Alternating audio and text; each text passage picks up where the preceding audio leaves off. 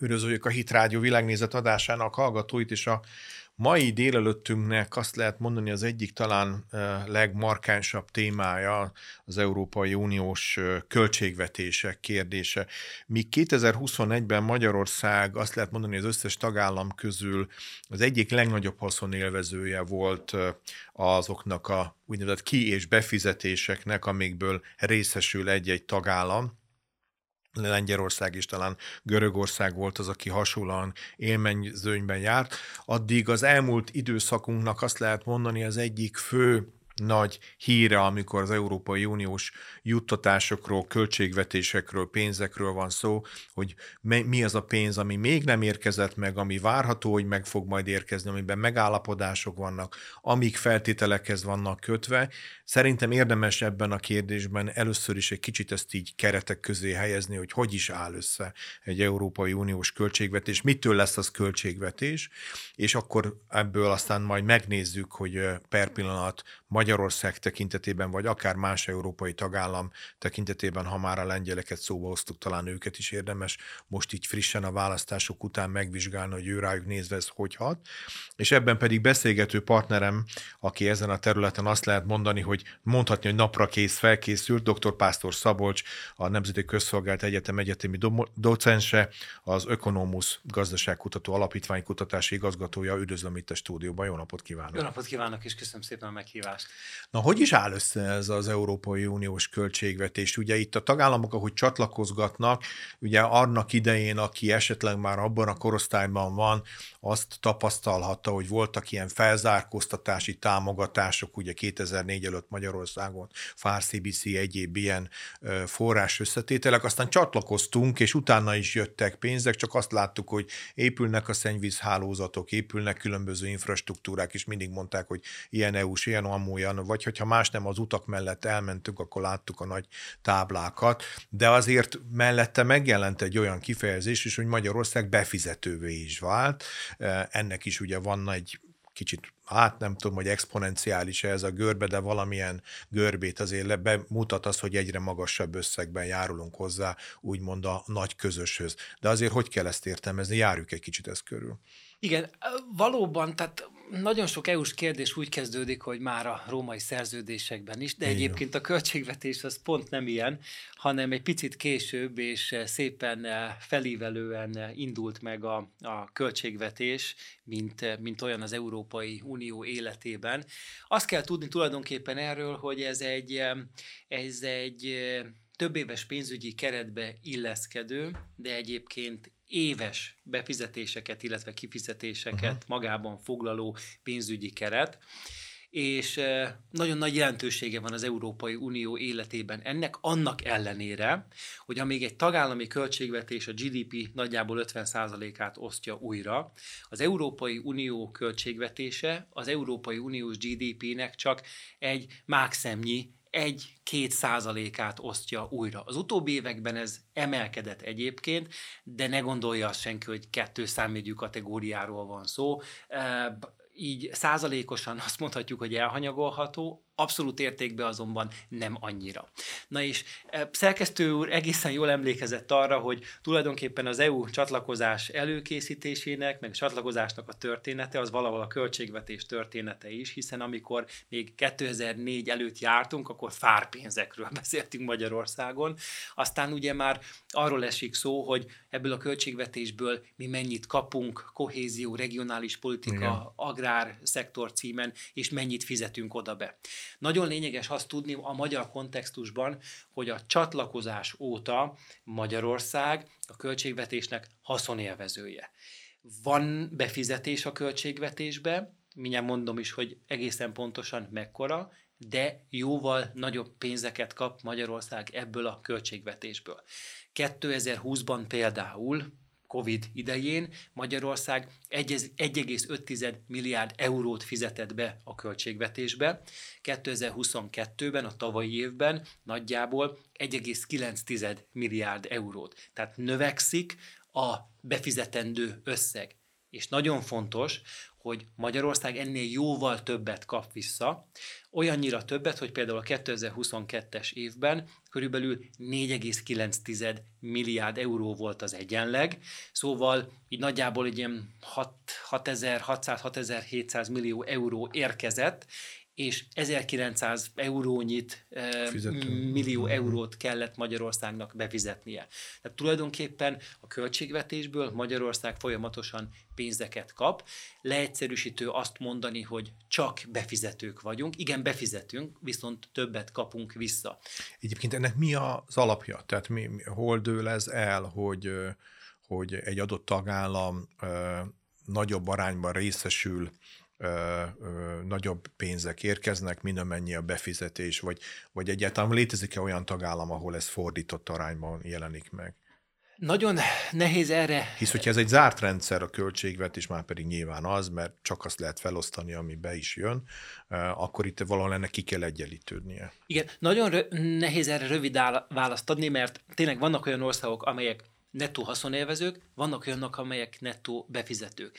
De az az igazság, hogy amelyik nettó befizető, az is különböző csatornákon keresztül úgymond visszakapja azokat az összegeket. Hmm. Hiszen, hogyha például egy fejlődésben megkésett régióban autópályát újítanak, fejlesztenek, eh, infrastruktúrát fejlesztenek, akkor lehet, hogy a nettó befizető ország vállalatai végzik azt a eh, infrastruktúra mhm. fejlesztést, Igen, és a fontos. pénzek szépen visszacsorognak. Igen. Tehát azért érdemes ezt látni, hogy hogy nem csak a direkt pénzmozgásokat érdemes itt figyelni, hanem a másodlagos, harmadlagos, negyedleges pénzforrásokat is.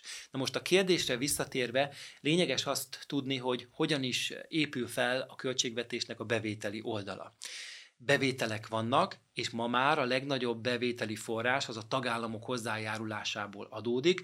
A GNI arányában, a Gross National Income, a bruttó nemzeti jövedelem arányában fizetnek be az országok, és az a klasszikus szabály érvényesül, nagy gazdaság, úgymond gazdag gazdaság, többet fizet, kis gazdaság, szerényebb teljesítményű gazdaság kevesebbet fizet. Emellett vannak a különböző vámok, van egy műanyag alapú hozzájárulás, és nemrég vezették ezt be, környezetszennyezés itt a mhm. legfontosabb hívószó, uh-huh. de egyébként a főbevételi forrás a tagállami hozzájárulás, különböző vámok, illetékekből származó bevételek.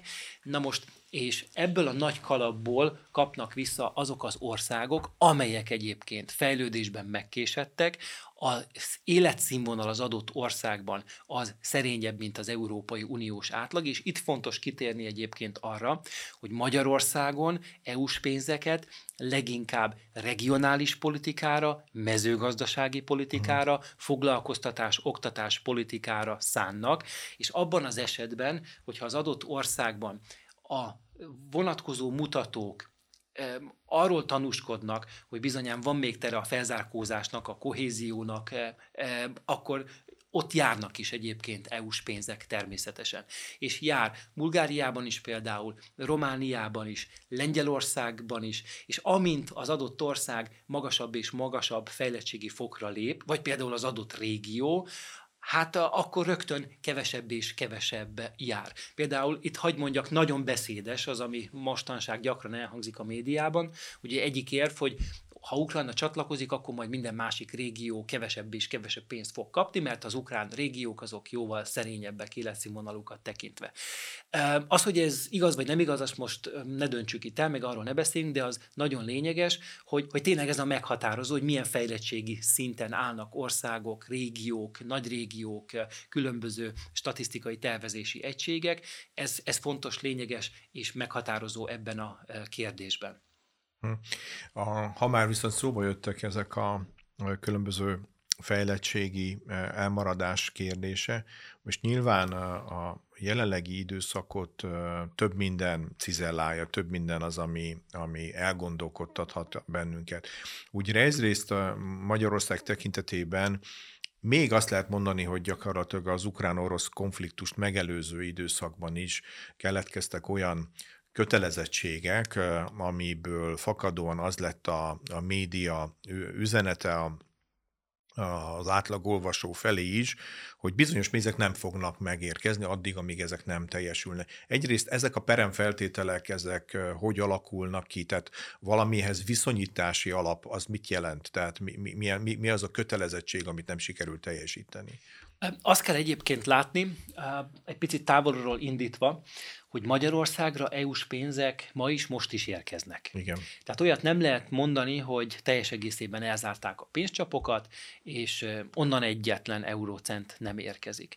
Mezőgazdasági kifizetések vannak, a kohéziós politika természetesen működik, és ezen a csatornákon, de egyébként sok más egyébként csat, sok más csatornán keresztül is érkeznek Magyarországra pénzek. Az történik egyébként, hogy vannak több éves pénzügyi keretek. Um, akik korábban is figyelték az EU-s narratívát, azok tudják, tudhatják, hogy volt egy 2014-től 2020-ig szóló pénzügyi keret, aztán 21-től 27-ig tart, vagy, vagy működik a következő pénzügyi keret. Na most, ezek mindig orientálják az Európai Unió finanszírozását, költségvetését egy meghatározott irányban, vannak fókuszpontok, mindig nagy vita zajlik arról, hogy az elkövetkező hét évben Igen. milyen területeken vállaljon finanszírozást vagy szerepet az Európai Unió. Na most, van egy tervezés, és a realitás sokszor felülírja ezt a tervezést. 2020-at senkinek nem kell bemutatni a hallgatók közül, ott ugye jött egy világjárvány, aztán ugye annak voltak hozadékai, aztán elindult egy európai háború. Na most, még a világjárvány kapcsán mondanám azt, hogy hát nagyon megviselte az Európai Uniós országokat e, a gazdasági hatások sokasága, és ekkor jött a rendszerbe egy úgynevezett Next Generation European Union, vagy egy ilyen helyreállítási alap, amely arra szolgált volna, hogy a megsérült országok gazdaságát helyreállítsa, a rugalmasságot növelje, eh, hogy hamarabb visszatérjen a gazdasági növekedés. Na most, és itt láthattuk azt, hogy bizonyos országok eh, ezeket a pénzeket eh, sietve megkapták, elkészítettek egy programot, hogy mire használják majd ezeket uh-huh. a mhm. pénzeket fel, lehívták, beépítették, stb. stb. És láttuk azt is, hogy bizonyos esetekben, Magyarország, Lengyelország esetében egy ilyen civakodás kezdődött, ezt nyugodtan lehet ezt a szót szerintem használni, magyar brüsszeli részről, lengyel brüsszeli részről, és hogy egyik oldal is mondta magáét, meg másik oldal is mondta magáét. Hogyha egy picit valaki is belehallgatott ebbe a narratívába, akkor Brüsszel oldaláról azt lehetett hallani, hogy jogállamisági problémák vannak, meg korrupció van, másik oldalról pedig azt lehetett hallani, vagy azt lehet hallani, hogy folyamatosan változó feltételek vannak, ezt kér az Európai Unió, azt kér, meg amaszt kér, és ugye lengyel részről is nagyjából ez igen, hangzott igen. el. Igen. Mi közgazdászok azt szoktuk mondani, és most is azt mondom, hogy nagyon sajnálatos, hogy politikai okokra hivatkozva maradnak el fejlesztések fejlesztési források, fejlesztési pénzek, mert tulajdonképpen, hogyha megnézzük, ez senkinek nem jó. Nem szeretnék abban nagyon belemenni, hogy hogyan áramlanak ezek a pénzek, de egyébként azt kell tudni, hogyha szereplő ad pénzt egy másik tagországnak, akkor annak meghatározott része vagy százaléka visszaáramlik a feladóhoz. Fogyasztás, beruházás eredményeképpen, tehát hogy senki ne képzelje el azt, hogy egy német adófizető adó eurói vagy eurócentjei, azok elvesznek a rendszerben, mert egyébként vannak olyan szerzők meg tanulmányok, akik rámutatnak arra, hogy nem úgy elvesznek, hanem sokszor többszörösen térnek vissza a feladó gazdaságba. Szóval így azt kell látni, hogy nyilván, amikor a 7 éves pénzügyi keret van, és azon belül az egyéves költségvetések, vannak szabályok, feltételek, ezeket mindenki ismeri, mindenki tudja, és vannak olyan esetek, amikor ezeket a költségvetéseket, meg magát a 7 éves pénzügyi keretet is ki kell egészíteni. Egyébként most is látunk ilyet, hagy szúrjak ide egy ilyen mondatot, Igen. pont egyébként a, az izraeli-gázai konfliktus vagy háború kapcsán már is vállalt az Európai Unió egy kötelezettséget. Ugye más kérdés, hogy itt még a számok nincsenek kőbevésve, meg erről van egyébként egyeztetés, de azt lehet látni, hogy megint jött egy olyan külső körülmény, amely egy új helyzetet eredményez, és most van arról tárgyalás, hogy akkor hogyan módosítsák ezt a... És szerintem itt érkeztünk el, szerintem ahhoz a kérdéshez, amit fel lehet tenni persze provokatívan is, hogy hogyha volt egyszer egy, egy pandémia járványunk, abból fakadóan voltak olyan gazdasági hátrányok, ami szükséges is kell ahhoz, hogy abból talprájon, és akár mondjuk verseny előnyt, de legalábbis egy versenykonszolidációt el tudjon érni az európai tagállamok. Aztán jön egy ukrán-orosz háború, aminél azért azt lehet látni, még ha Amerikát nem is megelőzve, de azért jelentős mértékű dotáció megy az ukrajnai térségben. Az, hogy ez miként van címkézve, ezt lehet, hogy érdemes taglalni, hisz ez akár egy politikai vita tárgyát is képezhette, mint ahogy hallottuk is ezt akár a miniszterelnök részéről is, hogy ő azért szerette volna pontosabban látni azt, hogy az Európai Uniós dotációk milyen címszóval érkeznek Ukrajnába, és akkor most erre még jön egy izraeli ö, ö, ö, helyzet,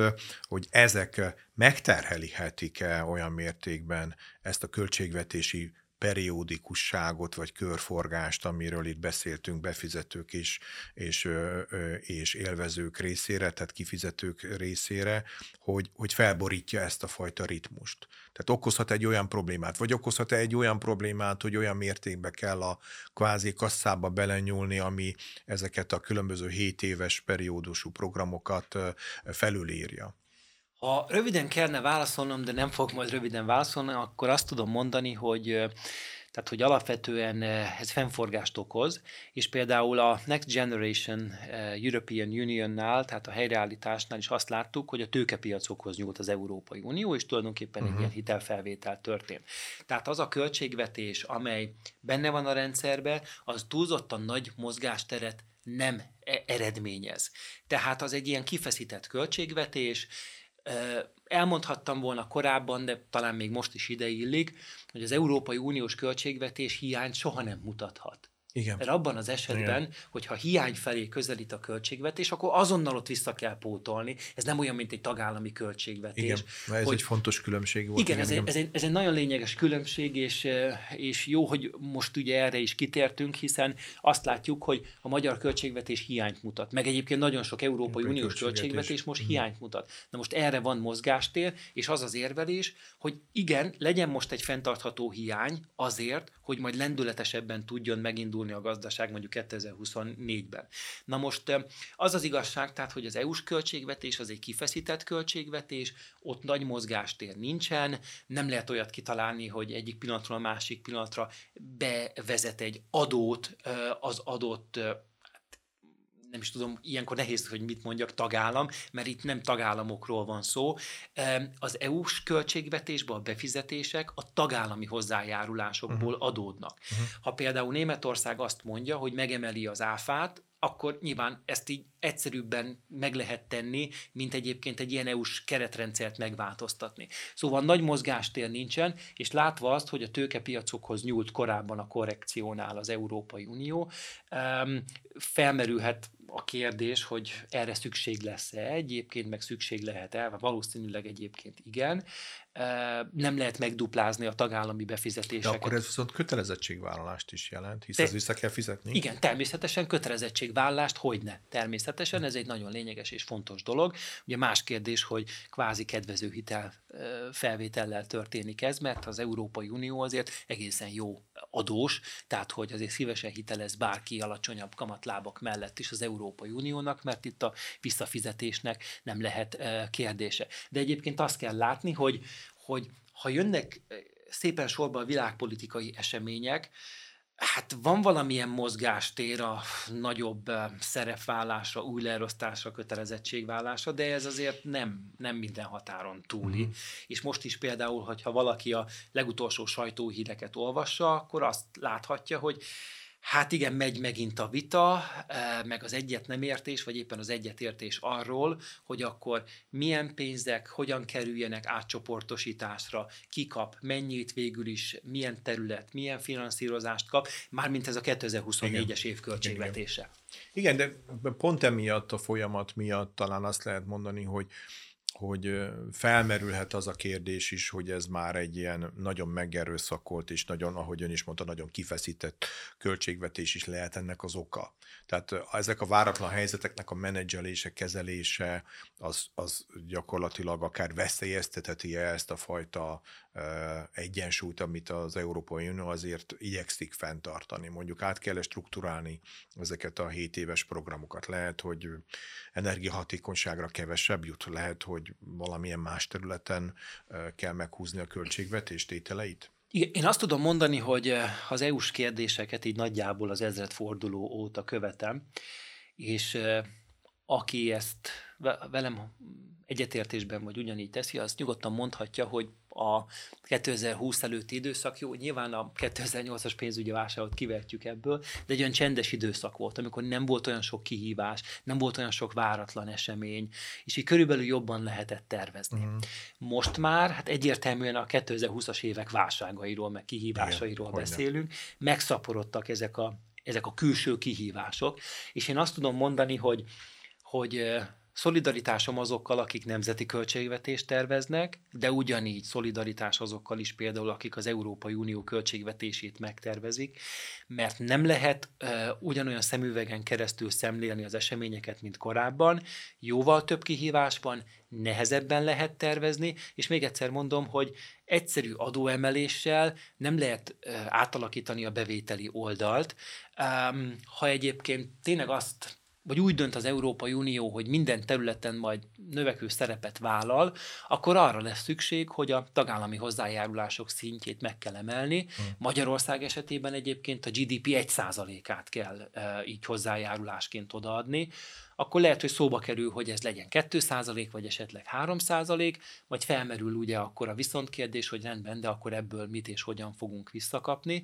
Úgyhogy azt tudom mondani, hogy növekvő nemzetközi figyelem vagy reakció és természetesen azt kívánja, hogy a költségvetésnek a nagysága nőjön meg, kötelezettségvállások nőjenek meg, akkor a több éves finanszírozási ciklusok reagáljanak ezekre a kihívásokra, legyen puffer, és ez valóban egy ilyen áttervezést jelent, vagy egy ilyen áttervezést kíván. Viszont akkor azért, és akkor talán ez egy záró gondolatnak is fogadja el, hogy akkor viszont azért a nemzeti költségvetések is ilyen szempontból nehéz helyzetbe tudnak kerülni, hisz azok is valamilyen értelemben a bevétel szempontjából vagy kiadás szempontjából azért össze vannak hangolva az Európai Uniós kötelezettségekkel.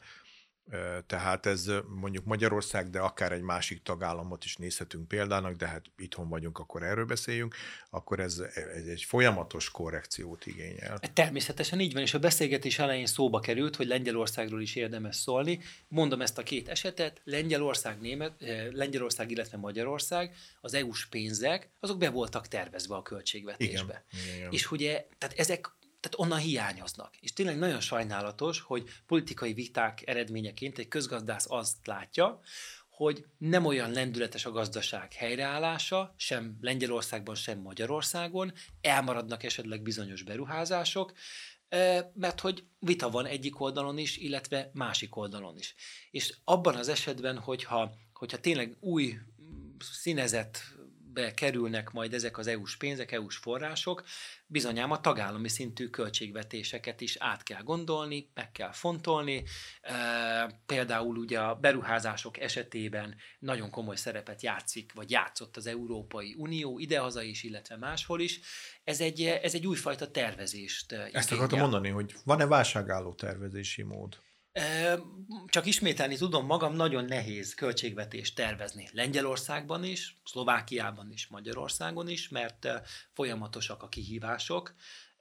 Néhányan meglepődnek azon, hogy módosulnak költségvetések, közgazdászok kevésbé, hiszen hiszen állandóan hmm. jönnek a külső sokkok, a külső kihívások. Most attól, attól kihívás, attól nehéz, hogy nem lehet más módszertani eszközt, vagy legalábbis nagyon nagy akarat kellene hozzá, hogy más módszertani eszközt választanak, vagy nincs más módszertani eszköz. Tehát muszáj minimum egy évbe gondolkodni, és éven belül nagyon nehézkes ezt az egészet átalakítani, vagy muszáj hét évbe gondolkodni, és nem lehet mondjuk lerövidíteni ezt a periódust. Először a tagállami költségvetés esetét említem. Magyarországon, de máshol is. A költségvetés bevételi oldala áfa alapú. Abban az esetben, hogyha valamilyen külső sok hatására, infláció, mm. háborús válság, visszaesik a fogyasztás, azonnal visszaesik az áfa bevétel, rögtön megborul, megborul a költségvetésnek Igen. a bevételi Igen. oldala. Hogyha a szerkesztő úr megengedi, akkor egy fél mondatot ide szúrok. Kettő héttel ezelőtt Kenyában tanítottam. A kenyaiak panaszkodnak arra, hogy a kormányzat különböző adókat emelt. Arra hivatkozva, hogy nem megy a fogyasztás, kevesebb az áfa bevétel, és hát a költségvetésnek szüksége van a bevételekre. Na most hát nyugodtan mondjuk, hogy ez egy nem jó megoldás, hogy adókat emelnek, de ott ehhez nyúltak. De amit ebből az egész történetből le kell szűrni, hogy máshol is probléma az, hogy visszaesik a fogyasztás és visszaesik az áfa. Na most az egész történetet azért mondtam, mert azt, hogy milyen alapja van a a tagállami költségvetésnek nem lehet egyik évről a másik évre megváltoztatni. Uh-huh. Jó, nyilván természetesen az arányokhoz hozzá lehet nyúlni, de szervesen átalakítani nem lehet egyébként a költségvetés. Nyugat-Európában vannak olyan költségvetések, amelyek inkább SCA alapúak, vagy nagyobb súlya van az SCA-nak, de ezek is, tehát hosszabb időszak alatt alakultak ki. Uh-huh. Na most ez tehát a tagállami költségvetés. Most a az Európai Uniós költségvetésnél, meg a több éves finanszírozási periódusnál ugye az a probléma, hogy ugye a tagállami befizetések nagysága egy ilyen hosszú vita, egy hosszú tárgyalás sorozat eredményeképpen alakul vagy alakult ki. Ott pedig akkor minden tagállammal le kell ülni, hogy akkor ekkora hmm. és ekkora lesz a befizetés, figyelembe kell venni különböző szempontokat, és nyilván az nagyon fontos, hogy aki többet e, fizet, vagy akivel többet fizettetnek, az joggal vár el többet vissza. Tehát úgyhogy ezen a mesdjén kell egyébként haladni, és ezt kell természetesen figyelembe venni, és még akkor is, hogyha százalékosan tényleg szerényet, szerény mértékben oszt újra az Európai Uniós költségvetés, és ugye akkor, tehát hogy abszolút értékben nagy a szám, de eltörpül egy ilyen EU-s költségvetés a tagállami költségvetés mellett. Hát akkor azt kívánhatjuk magunknak, hogy egy kihívásokra jó reagáló Európai Unió legyen, és Magyarországnak szintén ugyanezt. Dr. Pásztor Szabolcsnak a Nemzeti Közszolgálat Egyetemi, Egyetemi docensének és az Ökonomusz Gazdasági Kutató Alapítvány kutatási igazgatónak köszönöm, hogy itt volt velünk a stúdióban. Köszönöm szépen én is a lehetőséget.